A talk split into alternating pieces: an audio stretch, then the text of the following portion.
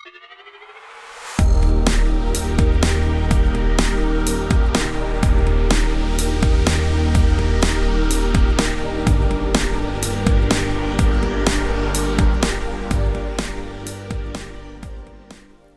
guys, and welcome to episode 18 of Nanny Life Conversations with Luna Child. I'm your host, Lucy Bolton, and for those of you who are regular listeners, welcome back. Those of you that are checking out this podcast for the first time, a huge, huge welcome, and I'm glad to have you all here. Now, I know that I've been kind of absent over the past few weeks my schedule is so so different from one week to the next so unless i have like a a set running of times where i know that i can podcast every single week it kind of just goes out the window sometimes. So I do apologize because I know that there are many of you that love listening to this every single week. And I'm back on track now, so we should we should have a podcast coming out every single week um, up until about June time when I'm off on my travels again. So I hope everybody's well. And this week, I wanted to, it's kind of two different topics that we're going to talk about. One of them is related to the blog post which was out yesterday, and the second topic is related to a blog that was out a few weeks ago. But to start off with, I wanted to give you my top tip of the week, and this kind of it does relate if you're a nanny and you don't really travel much with the family. But I discovered this as a tip, um, which was very helpful for me as a travel nanny. So, we all know how stressful it can be at times when you're traveling with a family, especially if you have young children. And I don't know about you guys, but my go to is I always have to have coffee. Otherwise, I'm just not really with it, especially if you have an early morning flight. So I would find myself stressing and not able to get coffee, and then just felt I wasn't on top of my game. And then one day, even though it was freezing outside and we were at the airport, and I thought to myself, I don't want to buy a coffee because if it gets spilled on the child, it's you know it's a risk or they could get hurt. It's just not very professional, especially if you're juggling bags and strollers and all of this kind of stuff going on, and holding the baby and trying to put the baby in the chair, everything.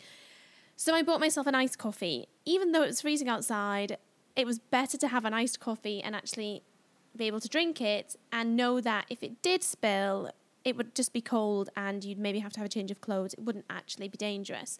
So that is now my go to even even now I'll still I'm obsessed with iced coffee, even if it's freezing outside. Um, so yes, if you're a travel nanny and you've got small children with you, or even big children, and you need that caffeine fix, just go for the iced coffee. It's so much easier, and they make it faster as well, so you don't have to kind of wait around in line, and the parents are wondering what you're doing. Um, so that's my top tip of the week. If you guys have any top travel tips as a nanny, send them to lucy at lunachildcollective.com. I would love to hear them and we can share them on um, the upcoming podcasts over the next few weeks. So, the first thing that I'd like to talk about is something that I had a flashback of last week, and I spoke to a really good nanny friend of mine. She could relate so much, and we were laughing about this like for a long, long time hence why I just felt compelled to write the blog on it yesterday. And it's all about hashtag bathroom life. Now, I know that the title might be a little bit deceiving. You might think, oh, is it related to potty training or spending time, you know, whilst the child's on the toilet or whatever it may be? No, absolutely not. It's nothing to do with potty training or toilet training at all. It's all about how much time you spend in the bathroom when you're traveling with the family. So, this happened to me so much where I would kind of feel the only escape I had was when I went to the bathroom. Because when you travel, you're you're constantly on duty. You don't get any time to yourself, or very rarely. And that's the one place you can go and lock the door, even if you don't need to go to the bathroom, just for a few minutes. Go in there, lock the door, and kind of take some deep breaths, do a couple of minutes of meditation, whatever it is you need to do. So we had a we had a joke about this because I remember there was numerous occasions where I would miss dinner or the children would eat, I wouldn't get time to eat, and I would take them up to the room to go to bed. And obviously, you can't leave the room because you have to be in there with the children. You can't leave them alone. So you've all had the setup where you have the the sofa bed is turned into a bed for one of the children, and either you have to share your queen bed with a child, or there's a crib in there, or a cot, or whatever it may be. You've got numerous children in the room and no privacy, no space, but that's just the way it is. That's what you have to do. And you get your meal sent to the room. Now, depending on the room, it's not that easy to sit and have dinner, you know, quietly or comfortably without worrying that you will wake up the children. This happened to me all the time, and it was more hassle for them to wake up and me to put them back to sleep than it was to just take food into the bathroom and sit in the bathroom and eat food or, or by the bathroom door, like as far away from the children sleeping as possible. And it didn't happen a lot with like dinner, but it happened quite often if I would get sent dessert to the room, which was very, very nice of them. And it was, you know, a nice treat to be sent dessert. But again, you know, I, I spoke to my friend and she said the amount of times that she has sat on the floor of a five star hotel bathroom and consumed tiramisu is unbelievable. And we had such a laugh because we joked about, you know, receiving ice cream that was melted or desserts that were just stone cold. But you still eat them because it's kind of your only little escape for those few minutes. So you're sat there in the bathroom on the floor eating dessert. and at the time, it doesn't seem that funny, and you kind of can't wait to go home and get back to some kind of normality and in a routine. But looking back on it now, I do find it quite hilarious. And the fact that she knew exactly what I was talking about and could relate and has done it herself made me think, hmm, we aren't the only ones. How many other nannies have travelled and done something like this in the bathroom because you know, it's the only kind of escape that you have in that small room to go into the bathroom, lock yourself away, you know, for an hour. Or most of the times I was too tired to even do that. I would just kind of eat and go to bed. Um, so it would be really great to hear if you guys have had any similar experiences. And not just the dessert aspect, but making the phone calls and you're trying to whisper, and the people on the other end of the phone are like, it's echoey, or I can't hear you very well. Can you talk up? And it's like, no, I can't talk up. I either talk to you like this, or we don't speak at all because I don't have an alternative right now. Um, but yeah, fond memories. It's funny to look back on now, but at the time it does seem quite stressful. And that was kind of my way of, of dealing with a lot of travel um, throughout the year with, with a family that I was with. So if you guys have any any tips or any funny stories about hashtag bathroom life, please um, send them to the email which I'll put in the show notes and we can read them out. It'd be great to share them and see other people's experiences and what you guys have um, been through as well. So, moving on from this, I wanted to talk about minimalist parenting and why children need minimalism in their lives more so than ever these days. And I think a lot of people may say, you know, it's it's easy for you to say you're not a parent, you're not this, and that's completely true. But I have spent a lot of time around children as we do as nannies.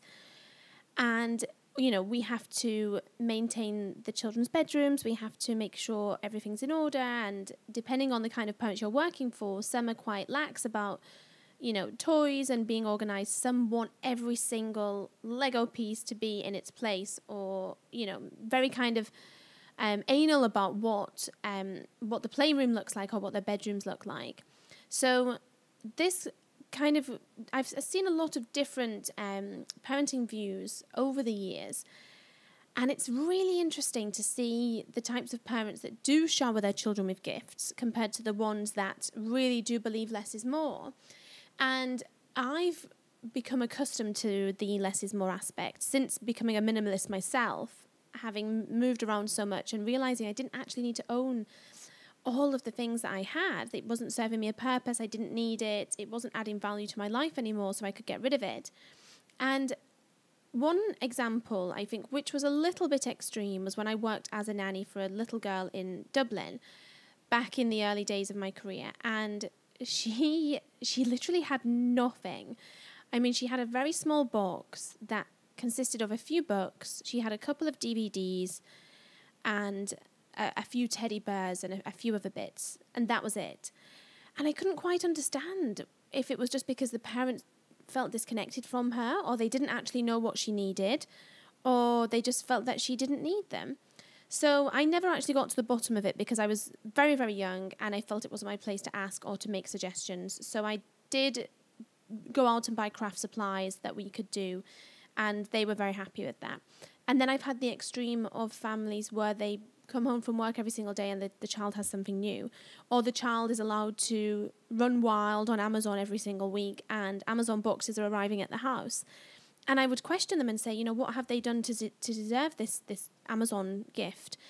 And there was always an excuse, you know, like, oh, they used the rest of their birthday money, or they finished their dinner last night, or they didn't wake me up in the night. I'm sorry, but that it doesn't really relate to why that child should deserve another toy, quite frankly.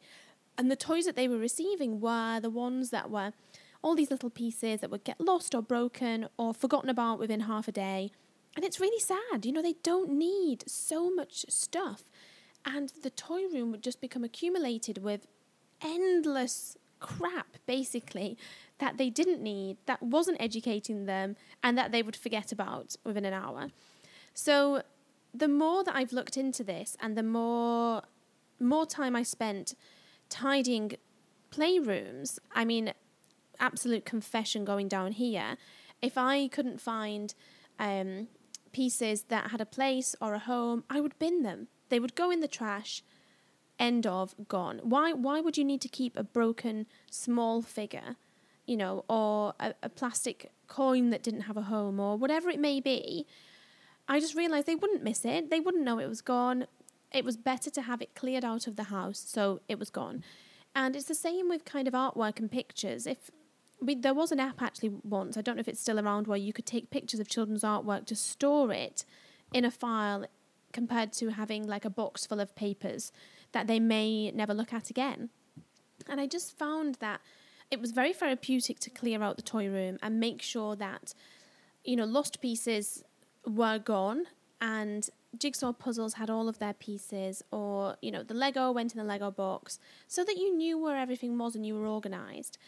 And I do believe as well that sometimes when children have too much, they become overwhelmed.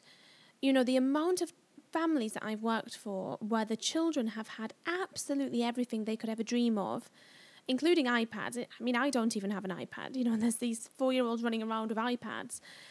I would say to myself, you know, when they would run into the kitchen and scream, I'm bored, I'm bored, I hate all my toys, I hate this, I hate that, and I would say it would make me so sad deep down that this was actually happening when I knew there were children that didn't have very much that would be so grateful to have these kind of toys and electronics and scooters and bikes and things. And the parents would get stressed. They couldn't understand why the children were acting this way, and they would try to offer alternatives. Oh, why don't you do this? Why don't you do that? Instead of saying, no, you have XYZ amount of toys downstairs, go and play, I don't want to hear any more. And that's half the problem sometimes. They give them too much, and then they don't know what to do when the child becomes overwhelmed by the amount of stuff that they've accumulated or been given. And we're not just talking about their bedrooms having, you know, a bookshelf and a few toys. We're talking about bedrooms being full and an entire level of the house turned into a playroom full of all of the things and the children still being bored. Now, one thing that I would go in with when this would happen is there's a massive problem of children being able to use their initiative these days and be creative and kind of play by themselves and use their imagination. I mean, what happened to imagination? Did it disappear? Do we still have this? I know I still have an imagination. And I didn't grow up with very many toys at all because it wasn't the kind of um, household that I was in. You know, we, we got toys on birthdays and Christmas, and that was it. There wasn't any Amazon, there wasn't iPads or phones. So when parents get stressed about this, I say to them, okay, and they say, oh, all they want to do is be on the iPad or watch TV, I say, right, well, fair enough, we did have TV when we were younger, but did you have an iPad? No. How did you cope? You take the iPad out of the equation, the children have no choice but to figure something out. And it's giving them skills, it's teaching them lessons that they will have later in life. I mean, I, I dread to think what the young the younger generation will be like in say 20 30 years time because right now they're not being taught to use their initiative and imagination and create things for themselves and entertain themselves. It's really sad. And this is why now when I do buy things for um for the children that I used to care for, not all of them obviously because that would cost me a fortune each year.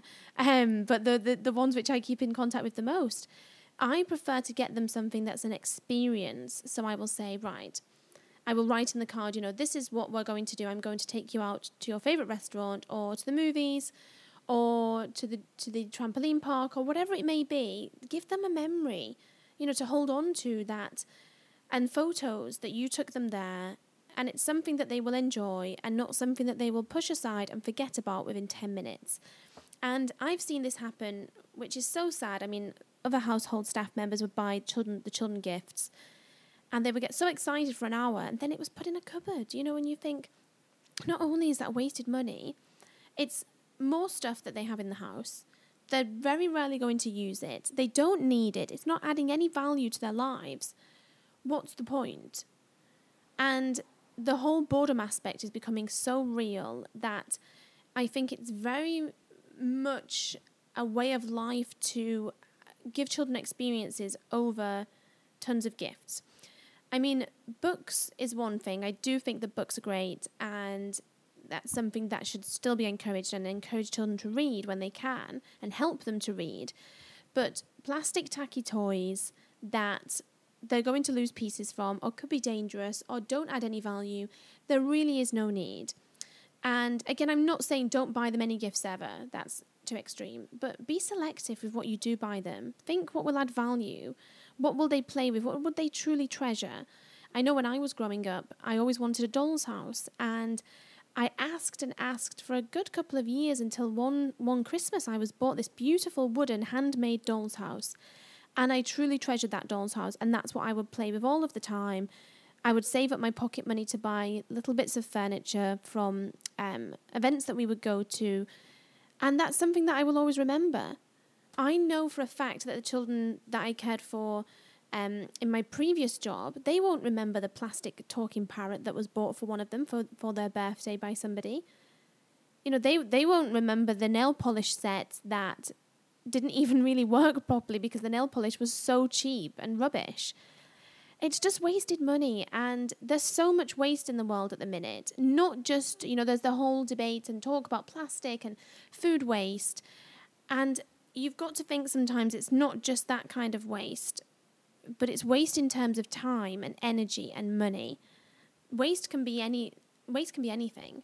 Anything can be turned into waste. And I think that people will become a lot more mindful and clear-headed if they didn't spend so much on things that just aren't necessary. And I, I did speak to some of the parents about this and they said, Oh well they you know, they'll they might not like me if I don't get them this and again it comes back to trying to be best friends with your child. You can't be best friends with your four year old, end of. Buying them a cheap tacky toy is not going to put you any higher up in their good books. They want time and they want your attention. So spend time doing a jigsaw puzzle with them that they already have. Spend time teaching them to read or reading them a chapter from their favourite book or doing some kind of craft with them, things that you already have in the house. We're very, very fortunate to have the wonderful website known as Pinterest. You can make something out of anything. You just go on Pinterest, it's incredible. I've used it for so many years now. It's just a real real tool that's so good for parents and nannies and anybody working in the childcare industry or pretty much any industry um, that you can use and turn, you know, um, kitchen roll tubes into amazing games or whatever it may be. Yes, obviously you have to have some kind of supplies, but that's easy enough. And I think craft supplies are a given, really, you know, paints and glue and that kind of thing. So I guess what I'm trying to say with regards to this topic is being more mindful about what you buy children and what you get rid of. You know, you should do the whole one in, one out method. So they get something new, they give something away to charity, or if it's broken, it goes to the trash or the skip. You don't need to hold on to it. I get if it's a precious doll that's been handed down, you know, through generations or a teddy bear or whatever, sentimental items, fine. But something that's broken that they won't miss, just get rid of it. You don't need it, it doesn't add value. And you will feel so much better knowing that your child appreciates the few things that they do have and is able to be creative and use their imagination when you don't have the time to give them. I mean, I think there's nothing more beautiful than seeing a child doing role play by themselves or tr- attempting to read to themselves or playing with their dolls and, and being creative. It's so nice to see, you know, um, if you're busy cooking dinner or cleaning and seeing that they can entertain themselves for 20 minutes is a real valuable tool that can help in many aspects, um, especially for stressed out parents that aren't lucky enough to have any household help. This is really, really crucial, and you're giving that child their independence and allowing them to discover things for themselves. So, if you've had any kind of experience like this, or you know, maybe you know somebody that's already doing the minimalist parenting, that would be great to hear your thoughts on it. And if it's something that you want to suggest to one of your families, maybe, please feel free to contact me. We can talk about it as I have already um, been there and done that, and it went very, very well. Although I'm pretty sure that they're back to just buying lots of things from Amazon now. Um, but hey, you can't always control what people do. So, yes, if you have any advice or um, experiences that you'd like to share, please drop me an email, lucy at lunachildcollective.com. Um, it would be great to hear your thoughts. And as always, if you've got any topic suggestions that you'd like to discuss, or even if you'd like to be featured on the podcast one day, that would be amazing. And I would love to to chat to more of you. I know that quite a few of you already email me, and it's so lovely to to be able to speak to you one to one as well. So thank you once again, guys, for tuning in to episode 18 and I will be back next week. I hope you have a wonderful week. It's very, very sunny here in England at the minute, which is amazing because we don't really get much sunshine. Um, so I'll look forward to checking in with you guys again next week.